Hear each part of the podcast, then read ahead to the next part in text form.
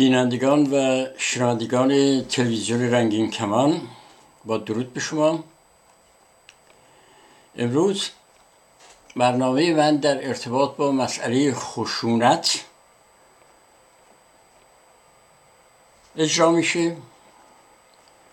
آیا می توانیم به فراسوی خشونت غلبه کنیم؟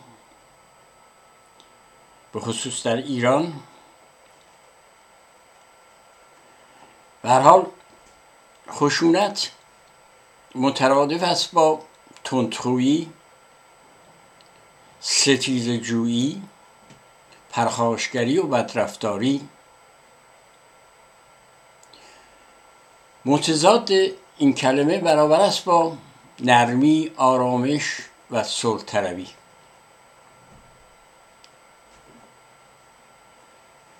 به نظر من مردمان ایران می‌خوان زندگی بکنن و مردمانی هستن صلح طلب اما متاسفانه دچار رژیمی خشونت طلب هستن و سرکوبگر.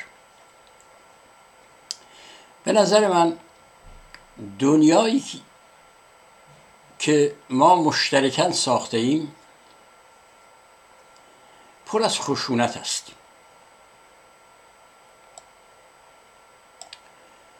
یعنی خشونت حالت و رفتاری است که با استفاده از زور به دیگران تحمیل می شود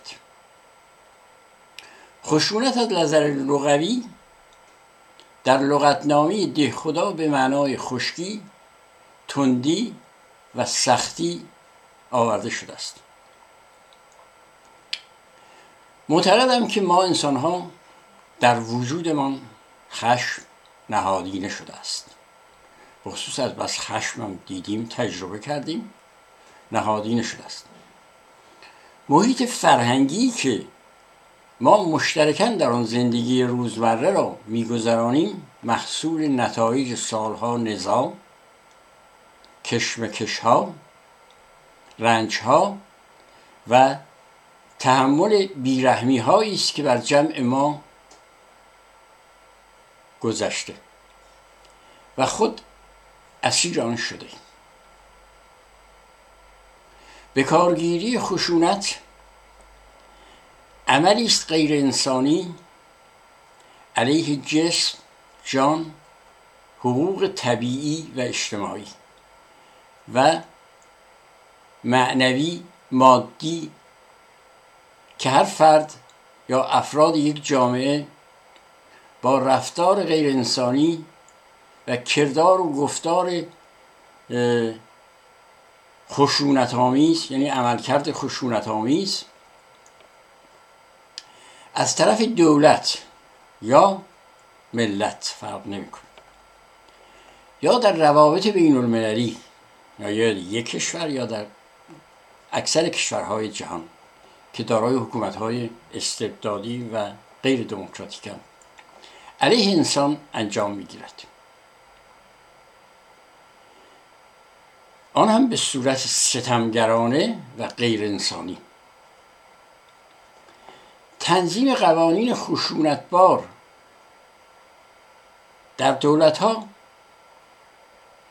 توسط دولت ها یا عوامل وابسته به دولت های غیر دموکراتیک و استبدادی در واقع تنظیم و اجرا میشه.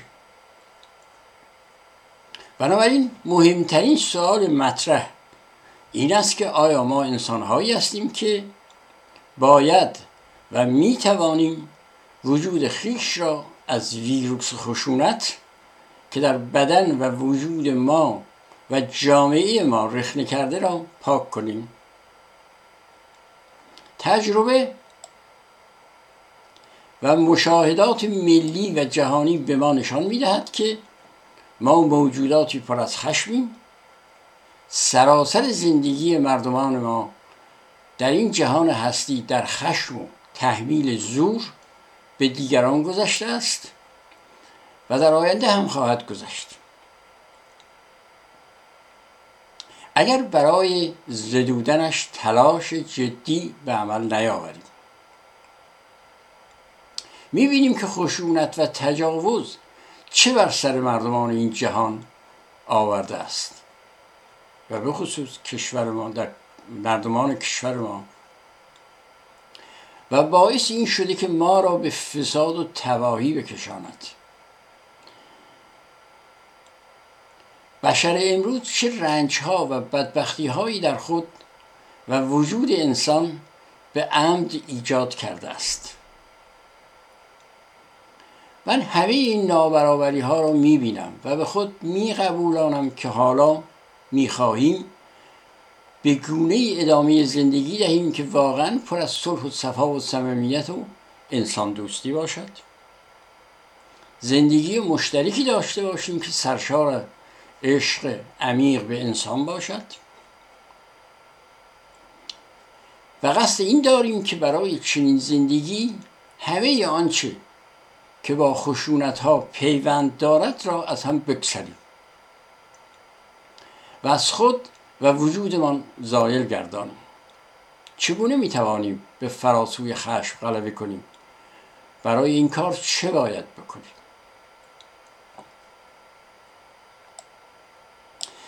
درک ما از خشونت چگونه باید باشد؟ خشونت همچون مرضی مصری می باشد که به وسیله انسان اعمال می شود خشونت و تعدی به حقوق دیگران می تواند از اشکال مختلف بروز کرده و آسیب روحی و روانی و جسمی وارد کند که زخمان سالها التیام نیابد. از انواع خشونت ها بسیار می‌توان نام برد.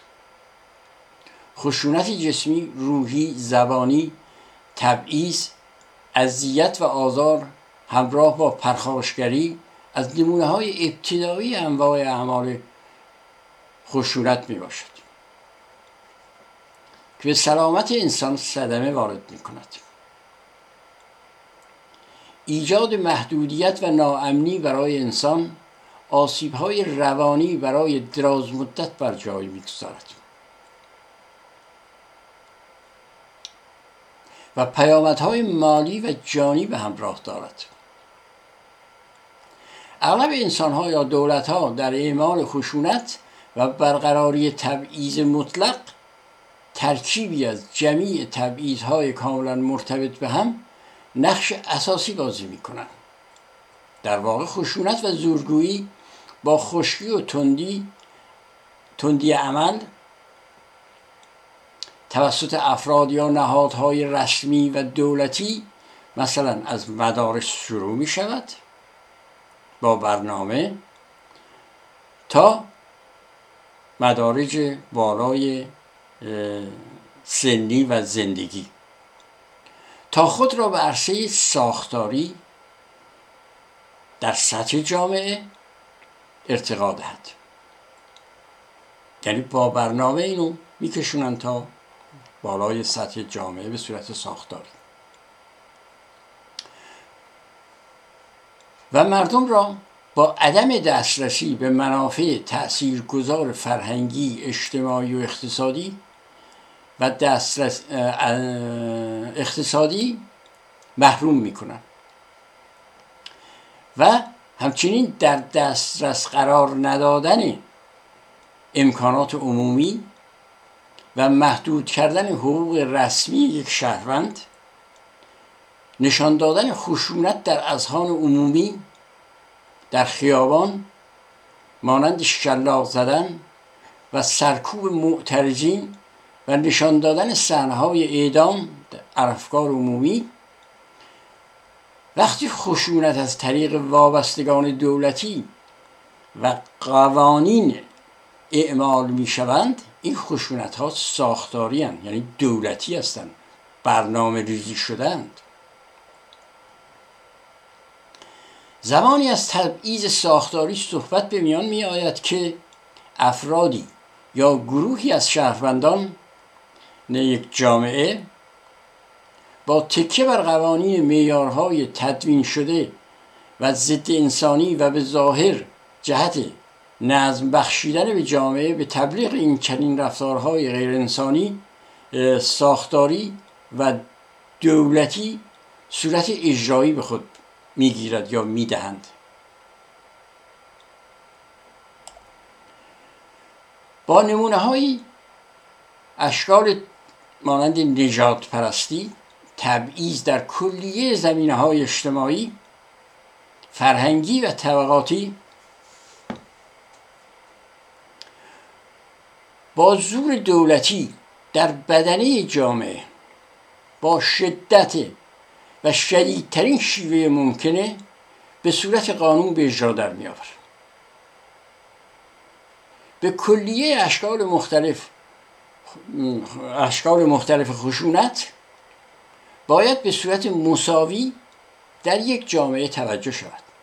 در هیچ کجای این جهان پهناور با اعمال قوانین خشونتبار دولتی نمی‌توان به یک جامعه سالم دست یافت.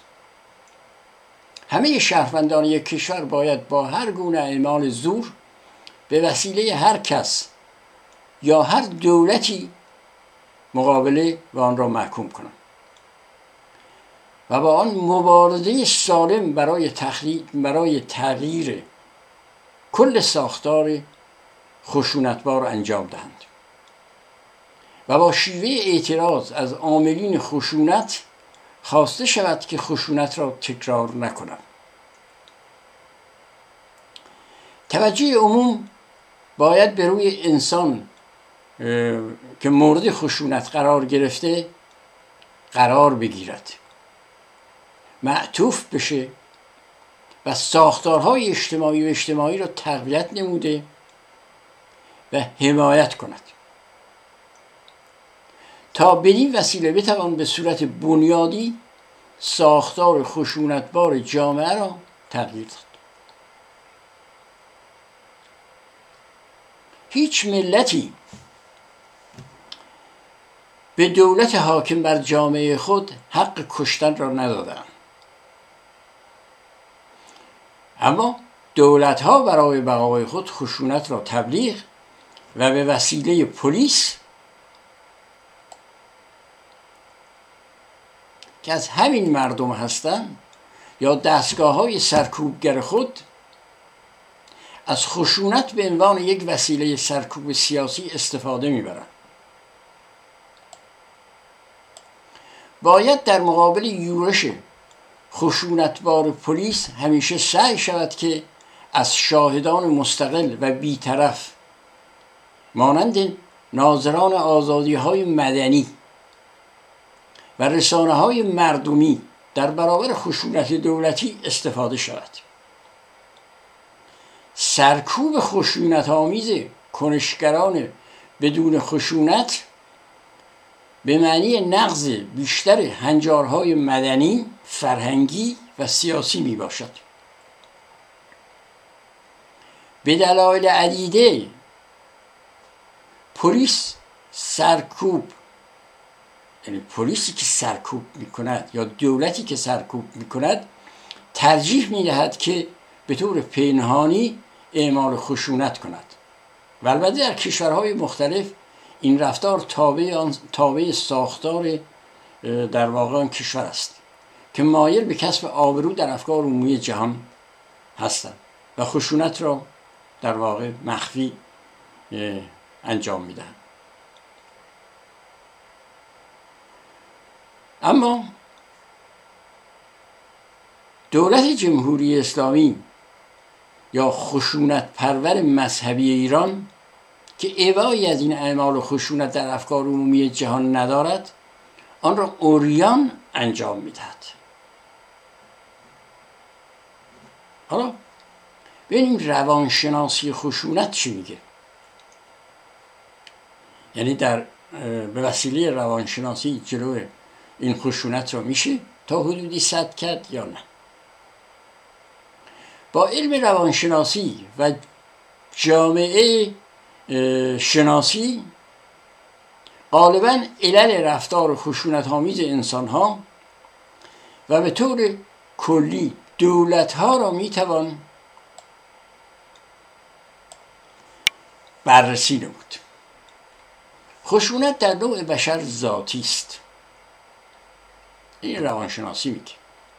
هرچند اجتناب ناپذیر نیست. مشاهدات علمی مبنی بر درگیری خشونت و صلح جویی از ویژگی های بشر ابتدایی و امروزی بوده است. اعمال خشونت در هر مرحله دارای اندازهگیری است. خشونت مرد و زن نمی‌شناسد. در یکی بیشتر و در دیگری کمتر اعمال می شود خشونت پرداز. خشونت را نشانه قدرت میپندارد. در صورتی که برعکس نشانه ضعف اوست. که خشونت به کار می‌برد. برای پیاده کردن امیال مادی و معنوی خود. الله مرضی نداره که خشونت بکنه. خشونتگران سعی می‌کنند خود را به زور و تهدید بر ثروت دیگران شریک کرده و در صورت ممکن آن را تصاحب کنند. و از خشونت اوریان در مقابل کسانی که به رفتار آنها اعتراض می کنند و تحویل هزینه مالی و جانی به آنها هم می‌دهند.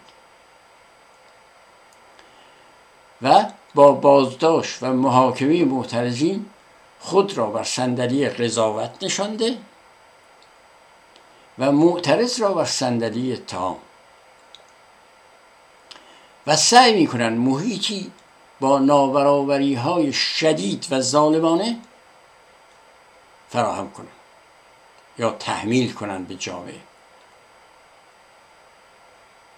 هر جامعه قانون داره ولی اجرای قانون خودنوشته دولتی ابزار اصلی خشونت در دست دولت های خشونتگر می باشد در کشورهای خشونت طلب مانند ایران یکی از کارکردهای اصلی قانون تنظیم قوانین ارتجایی و خشونت می باشد. و اون هم برای چی؟ برای اعمال مطلق خشونت در برابر معترضین. از قوانین ویژه علیه مردم معترض مانند قوانین مذهبی استفاده می کنند این گونه دولت ها استفاده از خشونت را علیه شهروندان در دستگاه های قضایی و با کنترل نظارت بر مردم به وسیله پلیس و دستگاه های امنیتی و اطلاعاتی و حتی اگر لازم باشد از ارتش برای سرکوب استفاده می کنند نمونه های زیادی در دنیا امروز قابل مشاهده و لمس. خشونت در هیچ کشوری مشروع نیست و هیچ فردی استفاده از خشونت را جهت دفاع از خود زیر سوال نمی‌برد. حکومت های دیکتاتوری در قرن بیستم از طریق قتل های حکومتی میلیون ها انسان را به وسیله خشونت اعدام و قتل عام کردند. در کمپ های کار آنها را کشتند مانند کشتار رفیق استالین و امثالهم در دنیا زیادن این آدمایی که میشه ازشون نام بود در قرن بیست یکم دولت تروریستی جمهوری اسلامی توانست هزاران دیگراندیش را اعدام و قتل عام کند. در سال 67 قتل عام هزاران جوان معترض را آنها به فتوای خمینی. به وسیله گروه مرگ گروه سه نفره مرگ که رئیسی رئیس قوه قضایی فعلی یکی از آنها بود. و هنوز هم به کشتار ادامه می‌دهد و می‌کشد. و همچنین در پاییز 77 خرداد 88 دیماه 98 آبان ماه 98 هزاران انسان معترض را که به ضد آزادی اعتراض داشتند در زندان ها دستگیر شکنجه اعدام کرد. و 167 سرنشین هواپیمای اوکراین را عمدن به قتل رساندن تنها در آبان ماه 98 حداقل 1500 جوان ایرانی در خیابانهای ایران توسط عوامل حکومت فاسد و آدمکش آخوندی کشته شدن و به قتل رسیدن یعنی با گلوله تو خیابان تو مغزشون رو متلاشی کردن و خانواده هایشان حتی نتوانستند آنها را خود به خاک بسپارند. و چندین هزار نفر هم زندانی و شکنجه شدند که از سرنوشتشان خبری در دسترس نیست.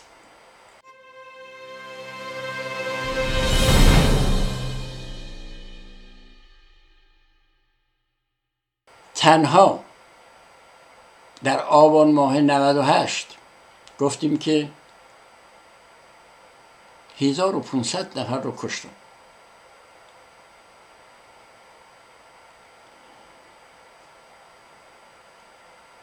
و اونهایی که دستگیر شدن از سرنوشتشان هیچ خبری در دسترس نیست. و حتی رژیم بیشرمانه از خانواده ها تقاضای سی میلیون برای تحویل, جسد، تحویل دادن جسد جسد در واقع کرده است. اون وقت آخوند خامنه ای این مزدور آدمکش مصاحبه می کند و برای جورج فلوید سیاهپوست آمریکایی که به دست یک پلیس جانی به قتل رسید اشک تمساه میریزد و حرف از نقض حقوق بشر و تبعیض و نجات پرستی می‌زند. شرم نیست. خجالت هم نمی‌کشم.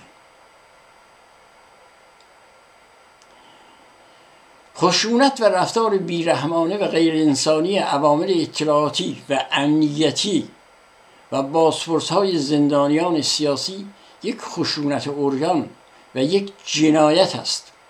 و حتی علاوه بر زندانیان سیاسی خانواده های آنها را نیز مورد تعقیب بازداشت و تهدید به خشونت قرار دادند.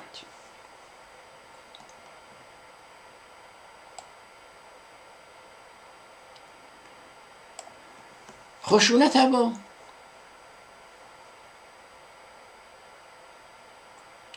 ایدولوژیکی هم هست. یعنی سرمایهداری جهانی خشونت و جنگ را برای بقای سلطش در کشورهای عقب مانده ادامه می دهد و جنگ طلبی در ذات و عملکرد سرمایه وجود دارد. از خشونت می توان تفسیرهای زیادی ارائه داد. عملکرد مالکیت خصوصی بهره و سود و استثمار انسان تنها با خشونت افسار گسیخته ممکن است. پایدار بودن اقتصاد سرمایهداری جهانی با جنگ و فروش تسلیحات نظامی برای گسترش سلطه و حفظ آن ممکن است. خشونت ساختاری در ذات سرمایه نهفته است. تفسیر خشونت از خشونت می‌توان اما تفسیرهای بیشماری ارائه داد. خشونت پنهان خشونت اوریان خشونت نمادین و از لحاظ آگاهی سه گونه یا سه رفتار در خشونت نهفته است. یک خشونت آگاهانه دو خشونت ناآگاهانه سه خشونت ناخواسته. و از نظر کیفیت دو نمونه می‌توان ذکر بود. خشونت روحی و روانی خشونت جسمانی یا شکنجه جسم. خشونت های وابسته کدامند از جمله خشونت خانگی خشونت علیه زنان خشونت علیه کودکان خشونت علیه حیوانات. خشونت با زندانیان در بند خشونت در محل کار. خشونت در روابط اجتماعی. خشونت در انتقام. و از جمله بیشمار می‌توان نام برد. مهمترین مسئله اما خشونت علیه زنان. چه در ایران و چه جوامع بینالمللی؟ موجوده. یعنی روزانه این مسئله داره اتفاق میفته. خشونت علیه زنان اما شخصی نیست. شخص این کار رو انجام نمیده. بلکه موضوعی است که عموم مردمان و زنان جهان مربوط می شود خشونت در محلی رخ می دهد که در حقیقت از آن محل یعنی در خانه امنیت و حمایت انتظار می رود زناشویی و زندگی مشترک نه تنها محل ظهور عشق و زندگی اعتماد و هماهنگی است بلکه محلی برای ظهور اختلاف نزاع تنفر و خشونت هم می باشد متاسفانه. اشکال متفاوت خشونت علیه زنان عبارتند از خشونت فیزیکی خشونت جنسی خشونت روانی و عاطفی خشونت اقتصادی خشونت دیجیتالی یعنی امروزی به وسیله دیجیتال اینترنت و و تلفن. کودکان متاسفانه بیشترین آسیب روحی و روانی رو در خشونت خانگی و در این رابطه بین در ارتباط با پدر و مادر می‌بینن. در کشورهای پیشرفته اما حفاظت مدنی و قانون حفاظت در برابر خشونت برقرار است و تخلف در مقررات حفاظت مشمول مجازات میگردد و پیگرد قانونی دارد. به حال خشونت دامنش خیلی وسیعه میشه در موردش خیلی صحبت کرد. من در اینجا به بیاناتم با این شعر خاتمه میدم. یعنی شعر نیست ولی سبک شعر. زندگی زیباست. اگر آن را به زیبایی زنگ رنگ بزنیم. میشه زندگی رو زیبا ادامه داد. بله. به شرطی که انسان ها صلح طلب باشن و از خشونت دوری بجوین و در اینجا برازم خاتمه میدم تا فرصت دیگری که در خدمتتون باشم. ممنون و مرسی.